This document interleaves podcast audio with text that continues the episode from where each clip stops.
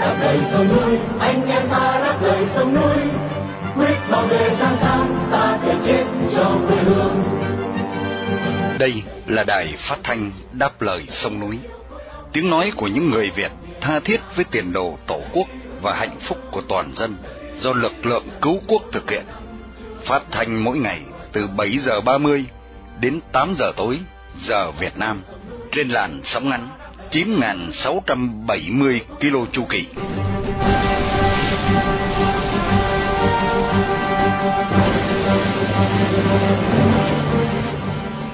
Quang Nam xin kính chào quý thính giả.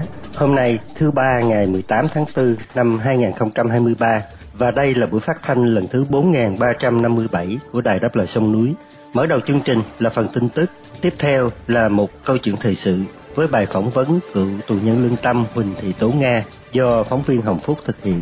Nối tiếp là phần bình luận để kết thúc chương trình phát thanh tối hôm nay. Đặc biệt, chương trình phát thanh hôm nay được sự bảo trợ của Tổ chức Phục hưng Việt Nam, chi bộ Bắc California trong danh sách lịch vàng ba trăm sáu mươi lăm ngày năm hai nghìn không trăm hai mươi ba.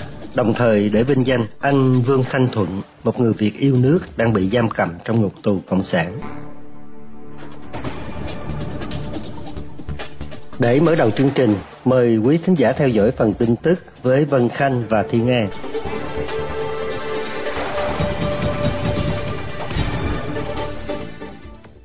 Ông Thái Văn Đường bị bắt cóc tại Thái Lan đưa về Việt Nam. Bất chấp bản tin của công an Hà Tĩnh là ông Đường Văn Thái đã bị bắt giam khi băng rừng trở về Việt Nam, nhiều người Việt tị nạn ở Thái Lan đã trưng ra các bằng chứng là ông này đã bị bắt cóc tại Thái Lan. Cần biết là vào ngày mười bốn tháng tư, bạn bè của ông Đường Văn Thái đăng tin trên mạng, nội dung nghi ngờ là ông này đã bị bắt cóc đưa về Việt Nam vì họ không thể liên lạc được với ông kể từ năm giờ chiều ngày mười ba tháng tư. Trong khi đó, vào ngày mười sáu tháng tư, Công an Hà Tĩnh cho biết chiều ngày mười bốn tháng tư họ đã bắt giữ ông Thái với hành vi xâm nhập trái phép vào Việt Nam. Đáng chú ý, ông Thái đã được Cao ủy tị nạn Liên Hiệp Quốc cấp quy chế tị nạn vào tháng bảy năm hai nghìn không trăm hai mươi. Điều này khác với trường hợp của nhà báo Trương Duy Nhất, người trước đó cũng bị mất tích ở Thái Lan vào tháng Giêng năm hai nghìn không trăm mười chín sau khi ông vừa nộp đơn xin quy chế tị nạn. Bà Grace Bùi, một nhà hoạt động nhân quyền trợ giúp người tị nạn ở Thái cho biết, bà đã làm việc với Tòa đại sứ Mỹ và Bộ Ngoại giao Thái Lan về việc ông Thái mất tích. Bà cho biết là vào sáng ngày mười bốn tháng tư đã quyết định cùng một số người Việt tị nạn đến chỗ ông Thái đang trú ngụ để xem tình hình. Đến nơi thì thấy cửa vẫn khóa và hai người thân thiết với ông Thái, cho biết là họ đã uống cà phê với ông đến chiều ngày mười ba tháng tư. Bà Grace cho rằng cảnh sát Thái Lan không có dính líu. Bà suy đoán về khả năng ông Thái có thể bị đánh thuốc mê và được đưa về Việt Nam qua đường bộ. Lần cuối cùng ông Thái phát biểu trực tiếp trên mạng có tựa đề là Tòa xử Nguyễn Lân Thắng trước thêm Ngoại trưởng Mỹ thăm Việt Nam, được cho là ở công viên gần nhà. Hoa Kỳ sẽ viện trợ thêm cho Việt Nam một tàu tuần duyên nữa. Hoa Kỳ sẽ viện trợ cho Việt Nam thêm một tàu tuần duyên nhằm giúp tăng cường an ninh trên biển. Theo bản tin Hải quân loan ngày mười bảy tháng tư, phái đoàn các nghị sĩ và dân biểu Hoa Kỳ trong chuyến thăm Việt Nam vào hôm tám tháng tư vừa qua cho biết, Quốc hội và chính phủ Mỹ đều ủng hộ việc nâng cấp quan hệ với Việt Nam lên đối tác chiến lược.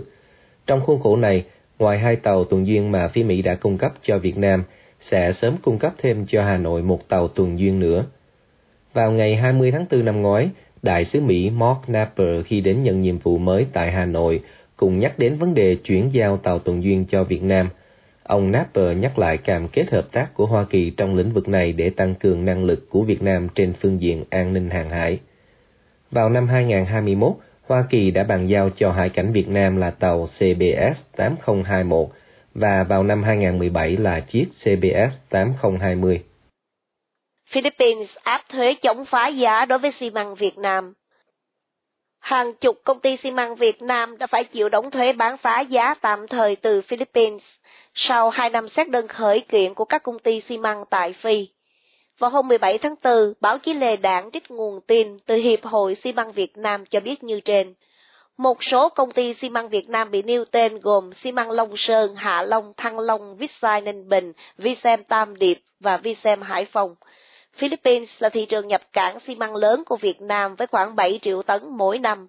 vào đầu năm hai không hai mốt, một số nhà máy xi măng tại Phi đã khởi kiện các công ty xuất cảng xi măng Việt đã bán phá giá, gây thiệt hại cho ngành sản xuất xi măng nước này. Vào ngày hai mươi bốn tháng tư năm hai không hai mốt, Bộ Thương mại Phi đã mở cuộc điều tra chống bán phá giá đối với xi măng Việt Nam.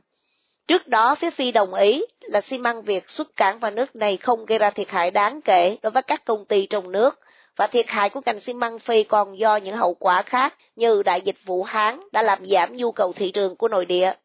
Thời gian áp thuế tạm thời là trên hai mươi phần trăm kéo dài năm năm đối với các công ty xuất cảng xi măng Việt Nam. Hai công dân Mỹ lập đồn công an chìm cho Trung Cộng.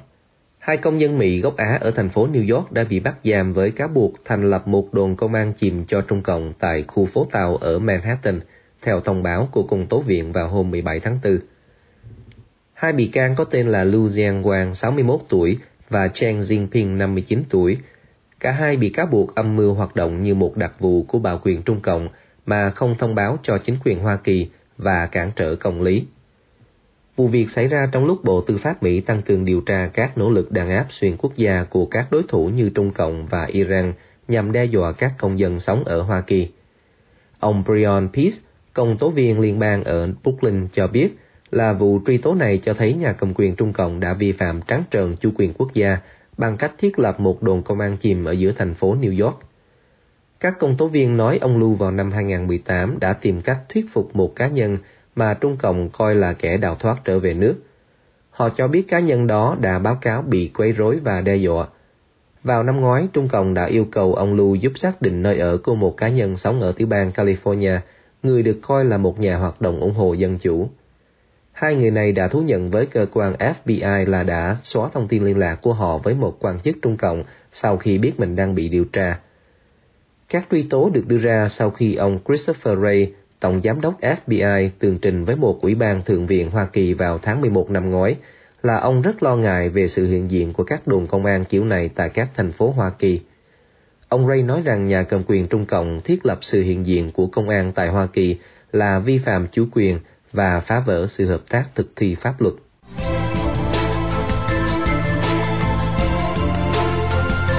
Thưa quý thính giả, ngày hai mươi chín tháng ba năm hai nghìn không trăm hai mươi ba vừa qua, cô Huỳnh Thị Tố Nga vừa mãn án sau năm năm tù giam.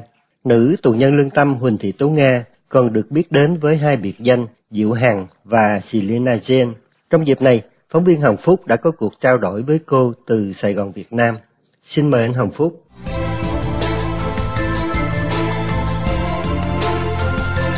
Kính thưa quý vị thính giả, ngày hai mươi tám tháng mười một năm hai nghìn không trăm mười chín, Tòa án Nhân dân tỉnh Đồng Nai đã đưa cô Huỳnh Thị Tố Nga và người anh ruột của cô là ông Huỳnh Minh Tâm ra xét xử với cái tội danh làm và tàng trữ, phát tán hoặc tuyên truyền thông tin, tài liệu, vật phẩm nhằm chống nhà nước Cộng hòa xã hội chủ nghĩa Việt Nam. Kính thưa quý vị, đây là một thứ tội danh mà được nhà nước Cộng sản Việt Nam viết bằng bút sắt, áp dụng cho bất cứ những ai vô phúc đáo tụng đình xã hội chủ nghĩa Việt Nam, kể cả những kẻ bị nhà nước ăn cướp nhà, ăn cướp đất, cướp ruộng vườn, tài sản ra tòa thì lý luận một hồi rồi thì cuối cùng cũng trở thành tội là chống nhà nước Cộng hòa xã hội chủ nghĩa Việt Nam, vi phạm điều một trăm mười bảy. Trong suốt thời gian điều tra và trong phiên tòa xét xử cô Tố Nga và người anh là ông Huỳnh Minh Tâm, các nghi can không hề có luật sư được tham dự để bảo vệ và dĩ nhiên là không được phản biện hay tự bào chữa, và thân nhân cũng không được tham dự. Thưa quý vị, đó là những phiên tòa tự biên tự diễn với cái bản án bỏ túi điển hình của nền tư pháp Cộng sản Việt Nam. Và kết thúc, tòa đã tuyên án cô Tố Nga năm năm tù giam, ông Nguyễn Minh Tâm chín năm tù giam. Đến nay, cô Tố Nga đã mãn hạn tù nhưng người anh vẫn còn tiếp tục phải thi hành án. Thưa quý vị, đó là cái công lý của Cộng hòa xã hội chủ nghĩa Việt Nam.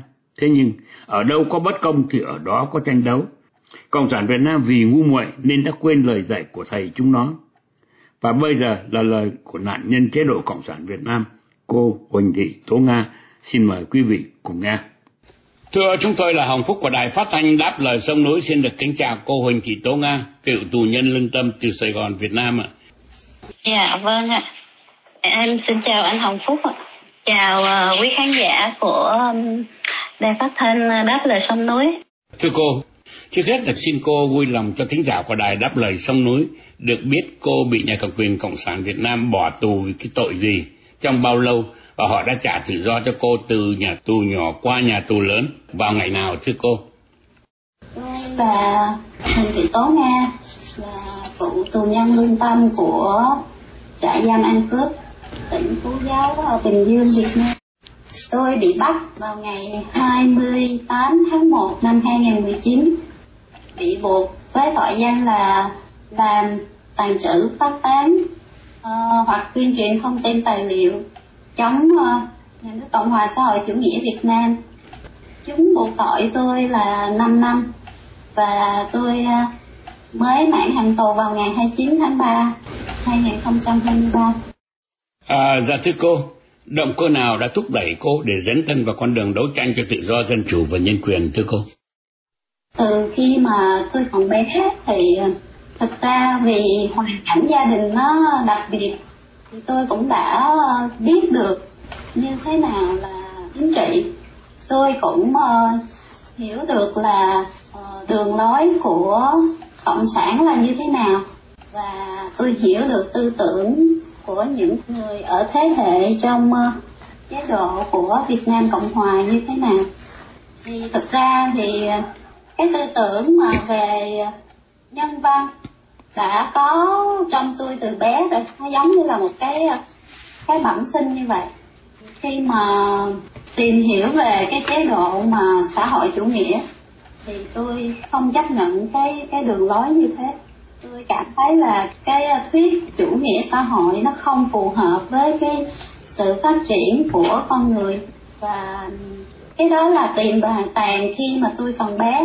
Thì bẵng đi một thời gian tôi cũng không có để ý tới về cái chuyện đấu tranh. Trong thời gian tôi còn là học sinh và sinh viên, thì đến khi mà tôi tốt nghiệp ra trường bên y khoa thì tôi có tham gia đi khám chữa bệnh từ thiện ở nhiều nơi.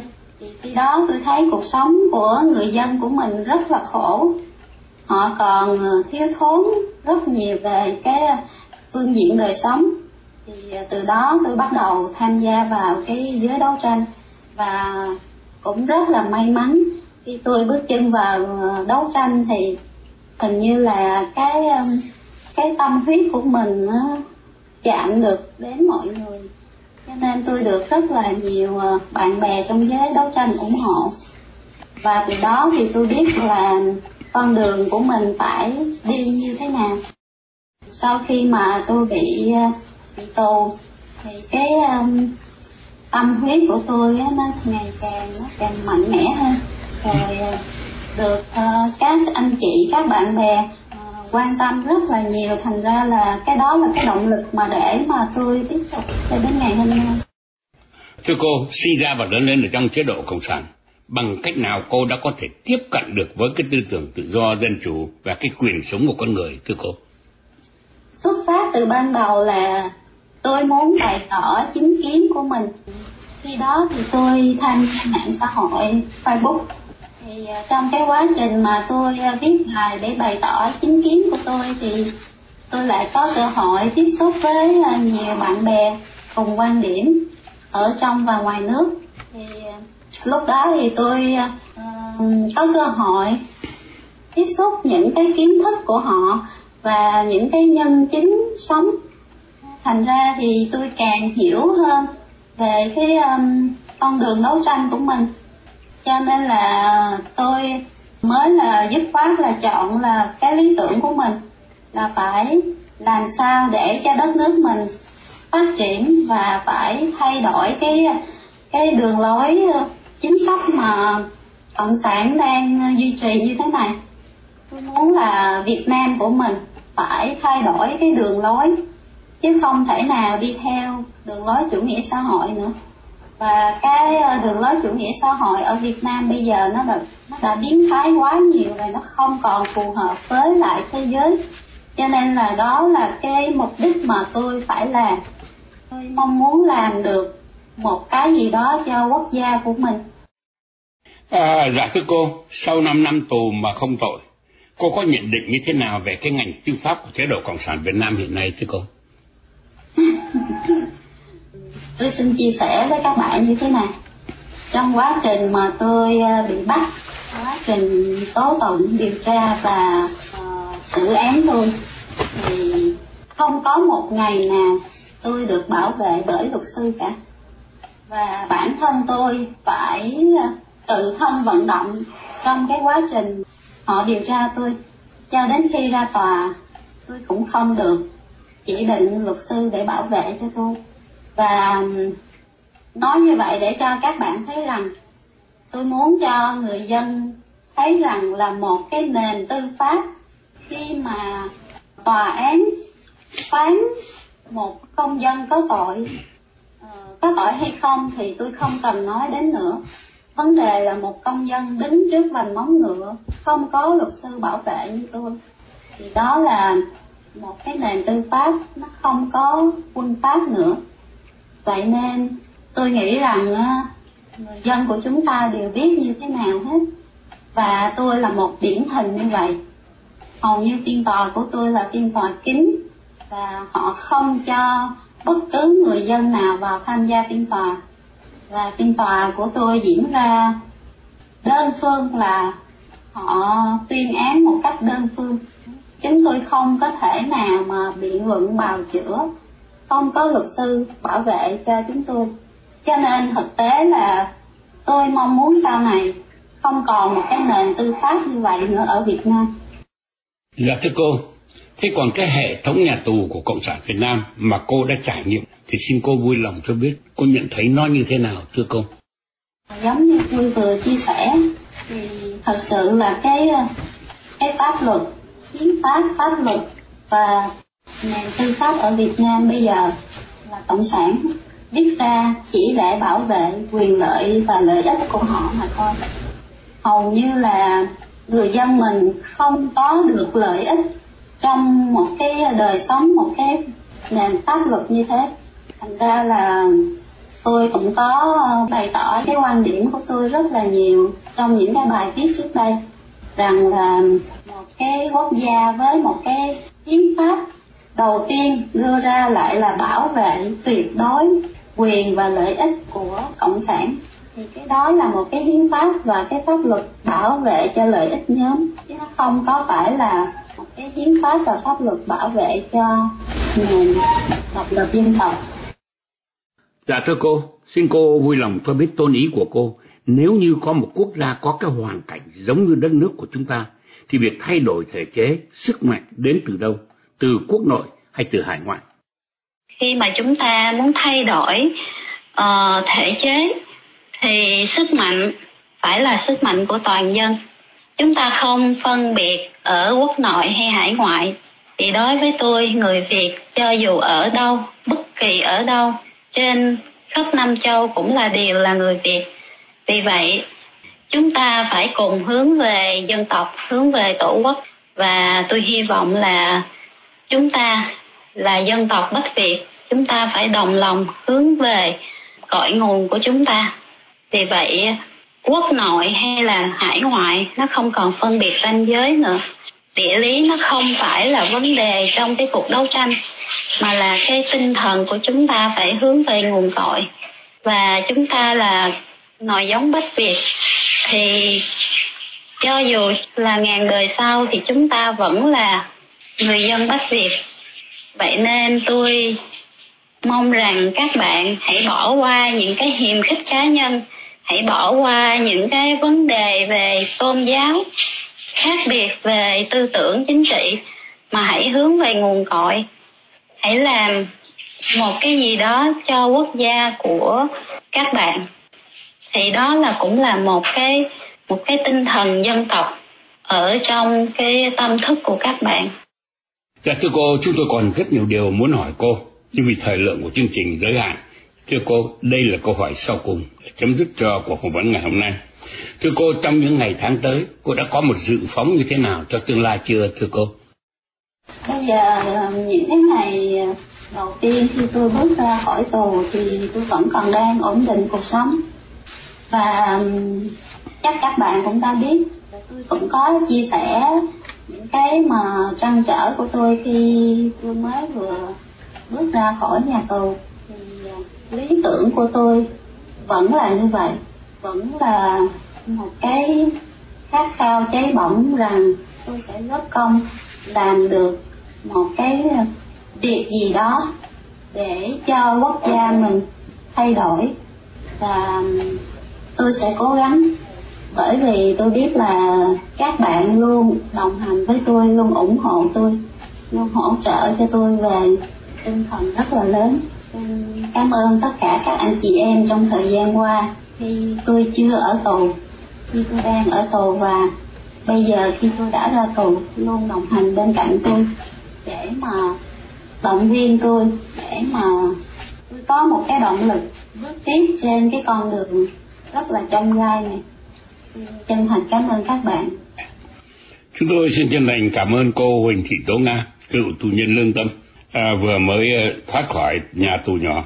Chúng tôi xin được kính chúc cô sớm ổn định được cuộc sống và giữ vững được cái tư tưởng mà cô đã đeo đuổi trong thời suốt thời gian qua, thưa cô. Vâng ạ. À, xin cảm ơn anh Hồng Phúc. Xin cảm ơn quý khán giả của đài truyền thanh Đáp Lời Sông Núi. Đài phát thanh Đáp Lời Sông Núi.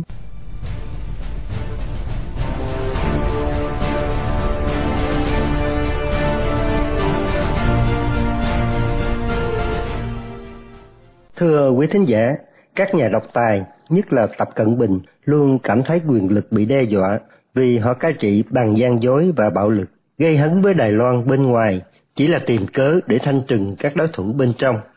Sự thất bại của Putin tại Ukraine là bài học nhãn tiền, và họ Tập sẽ không dám sử dụng vũ lực để xâm chiếm đảo quốc này.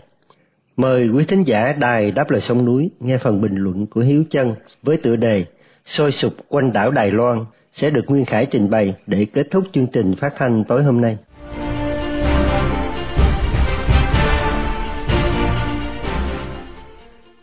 Tình hình Đài Loan lúc nào cũng nóng, nhưng đặc biệt sôi sục trong những ngày qua khi Trung Quốc tổ chức tập trận lớn nhằm trả đũa vụ Tổng thống Thái Anh Văn sang Mỹ gặp Chủ tịch Hạ viện Kevin McCarthy và nhiều nhà lập pháp Hoa Kỳ. Một số nhà bình luận cho rằng, so với phản ứng dữ dội sau chuyến thăm Đài Bắc của cựu Chủ tịch Hạ viện Hoa Kỳ Nancy Pelosi hồi tháng tám năm ngoái, lần này Bắc Kinh có vẻ kiềm chế hơn, thể hiện tư cách của một cường quốc toàn cầu độ lượng và có trách nhiệm. Có thật vậy không? Cuộc tập trận mới nhất của Trung Quốc kéo dài ba ngày từ tám tới mười tháng tư và do chiến khu Đông Bộ, một trong năm quân khu của Trung Quốc, thực hiện. Nếu như tháng tám năm ngoái, cuộc tập trận của Bắc Kinh chủ yếu là phô diễn sức mạnh hỏa tiễn. Trọng tâm là các hỏa tiễn đạn đạo tầm xa phóng đi từ các căn cứ sâu bên trong nội địa Trung Quốc, bay ngang qua lãnh thổ Đài Loan để dằn mặt dân chúng đảo quốc, thì lần này trọng tâm là phô diễn sức mạnh tổng hợp của cả hải quân và không quân, nhất là trình làng hàng không mẫu hạm thứ hai của nước này, tàu Sơn Đông, và phi đội chiến đấu cơ trên tàu. Theo các chuyên gia quân sự, xét về mặt cường độ uy hiếp, đợt tập trận vừa qua của Trung Quốc không hề kém so với hồi tháng tám năm ngoái. Mục đích đợt tập trận này cũng không khác năm ngoái. Thay vì đe dọa tàn phá Đài Loan bằng các đợt phóng hỏa tiễn rầm rộ, lần này Trung Quốc chuyển sang biểu diễn chiến thuật bao vây, phong tỏa hòn đảo và ngăn chặn tiếp viện vũ khí, đạn dược, lương thực, thực phẩm. Như để đề phòng bất trắc khi cuộc tập trận của Trung Quốc có thể vượt ra ngoài tầm kiểm soát, người ta thấy nhóm tác chiến hàng không mẫu hạm U S S Nimitz của Hoa Kỳ lặng lẽ rời căn cứ Okinawa của Nhật, tiến xuống phía Tây Nam, không xa nơi hàng không mẫu hạm Sơn Đông thả neo. Điểm đáng chú ý của đợt tập trận vừa qua là chiến hạm Trung Quốc xâm nhập rất sâu vào vùng biển Đài Loan, đối đầu với chiến hạm Đài Loan ở vùng tiếp giáp lãnh hải cách hòn đảo chỉ hai mươi bốn hải lý cả bốn phía, thay vì chỉ lãng vãng ngoài xa như các đợt tập trận trước. Mục đích của Bắc Kinh không gì khác hơn là mô phỏng chiến dịch bao vây, phong tỏa hòn đảo, ngăn chặn việc tiếp tế tới các hải cảng của đảo quốc này. Nếu Trung Quốc triển khai số lượng lớn tàu chiến, mặt nước và tàu ngầm vào cuộc bao vây, phong tỏa đường biển, thì sẽ đặt ra một thách thức không nhỏ cho Đài Loan và đồng minh. Như vậy, sức ép quân sự của Trung Quốc đối với Đài Loan tự trị không suy giảm so với trước, mà chỉ thay đổi theo ý đồ chiến lược của Bắc Kinh. Nói cách khác là leo thang căng thẳng lên một nấc mới nguy hiểm hơn. Cho đến nay, Hải quân và Không quân Đài Loan khá thành công trong quyết tâm ngăn chặn chiến hạm Trung Quốc xâm nhập lãnh hải mười hai hải lý quanh hòn đảo. Tuy nhiên, với phương thức bình thường hóa hành vi gây hấn và kế sách tầm ăn dâu lớn dần từng bước, không loại trừ khả năng Trung Quốc sẽ ngày càng xâm nhập sâu hơn trong các đợt tập trận quy mô kế tiếp, kết hợp uy hiếp và tàn phá bằng phi pháo từ trên không với phong tỏa đường biển bằng hải quân để buộc Đài Loan phải đầu hàng. Còn quá sớm để đánh giá Trung Quốc dịu giọng về Đài Loan hay thể hiện một chính sách độ lượng và có trách nhiệm với hòn đảo tự do này. Tổng thống Thái Anh Văn cũng không đồng ý với cách đánh giá như vậy. Trên Facebook cá nhân, bà Thái viết, các chuyến công du nước ngoài của bà không phải là mới mẻ, nhưng Trung Quốc lợi dụng điều đó để tổ chức tập trận gây bất ổn ở Đài Loan và khu vực. Đây không phải là thái độ có trách nhiệm của một nước lớn trong khu vực. Chưa thấy Hoa Kỳ và đồng minh phản ứng như thế nào trước hành vi leo thang của Trung Quốc ở Đài Loan. Những ngày này, ở Đông Á, quân đội Mỹ đang bận rộn với cuộc tập trận thường niên Balikatan với quân đội Philippines ở Biển Đông, thuộc phía nam Đài Loan, kéo dài tới ngày hai mươi tám tháng tư. Tuy có quy mô lớn nhất từ trước đến nay, huy động hơn mười bảy nghìn binh sĩ của cả hai nước, nhưng cuộc tập trận được lập kế hoạch từ lâu, thể hiện mối quan hệ quốc phòng Mỹ-Philippines được cải thiện, chứ không phải là phản ứng với chiến dịch của Trung Quốc ở Đài Loan. Có điều, Trung Quốc gia tăng sức ép quân sự đối với Đài Loan cho đến nay không làm cho Đài Bắc sợ hãi và Washington nao núng, mà ngược lại, Bắc Kinh càng hung hăng, thì Mỹ càng hỗ trợ nhiều hơn cho Đài Bắc, và dư luận Đài Loan càng chống lại việc thống nhất với Trung Quốc. Vào tháng Giêng năm tới, hai mươi sáu triệu dân Đài Loan sẽ bầu tổng thống mới, một cuộc cạnh tranh chính trị quyết liệt giữa đảng Dân Chủ Tiến Bộ là Dân Tiến, chủ trương bảo vệ quyền tự trị của Đài Loan, và Quốc dân đảng đối lập, có chủ trương mở rộng quan hệ với Trung Quốc. Trong lúc bà Thái của đảng Dân Tiến ghé sang Mỹ, thì cựu Tổng thống Mã Anh Cửu thuộc Quốc dân đảng lại sang Trung Quốc viếng mộ nhà cách mạng Tôn Vật Tiên. Cả hai đều nhắm ảnh hưởng đến dư luận dân chúng trong cuộc bầu cử sau chín tháng nữa. Nhưng kinh nghiệm của các cuộc bầu cử trước cho thấy, Bắc Kinh càng hung hăng, thì đảng Dân Tiến càng có cơ may thắng cuộc. Trước cuộc bầu cử năm hai không không không, Trung Quốc đã ồn ào thao diễn hải quân và không quân, khiến Tổng thống Bill Clinton phải đưa hàng không mẫu hạm vào eo biển Đài Loan để trấn an dân chúng đảo quốc. Kết quả là ông Trần Thủy Biển của đảng Dân Tiến thắng lớn. Trước cuộc bầu cử mới nhất của năm hai không hai không, Trung Quốc lại diễn vở kịch đe dọa, nhưng kết quả là bà Thái Anh Văn tái đắc cử nhiệm kỳ hai với tám phẩy hai triệu phiếu, cao nhất trong lịch sử. Lần này, những cuộc tập trận rầm rộ của Trung Quốc biết đâu lại đem lại lợi thế hơn cho đảng Dân Tiến và những người yêu tự do, dân chủ của Đài Loan.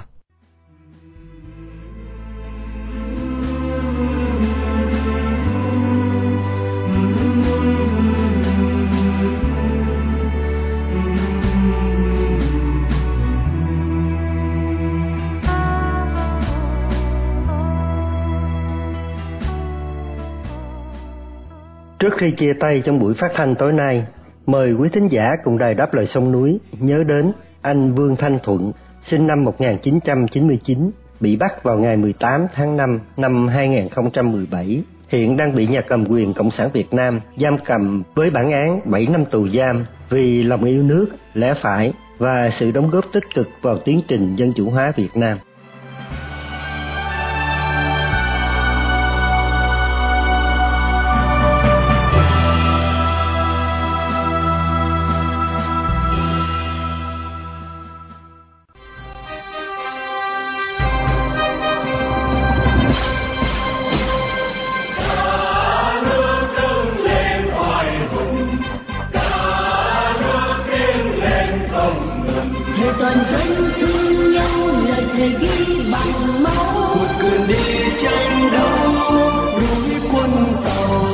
Chương trình phát thanh Đáp Lời Sông Núi hôm nay đến đây là chấm dứt.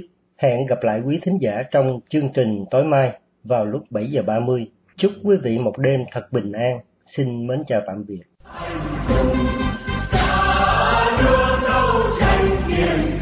Vì tình yêu non sông, vì tình thương.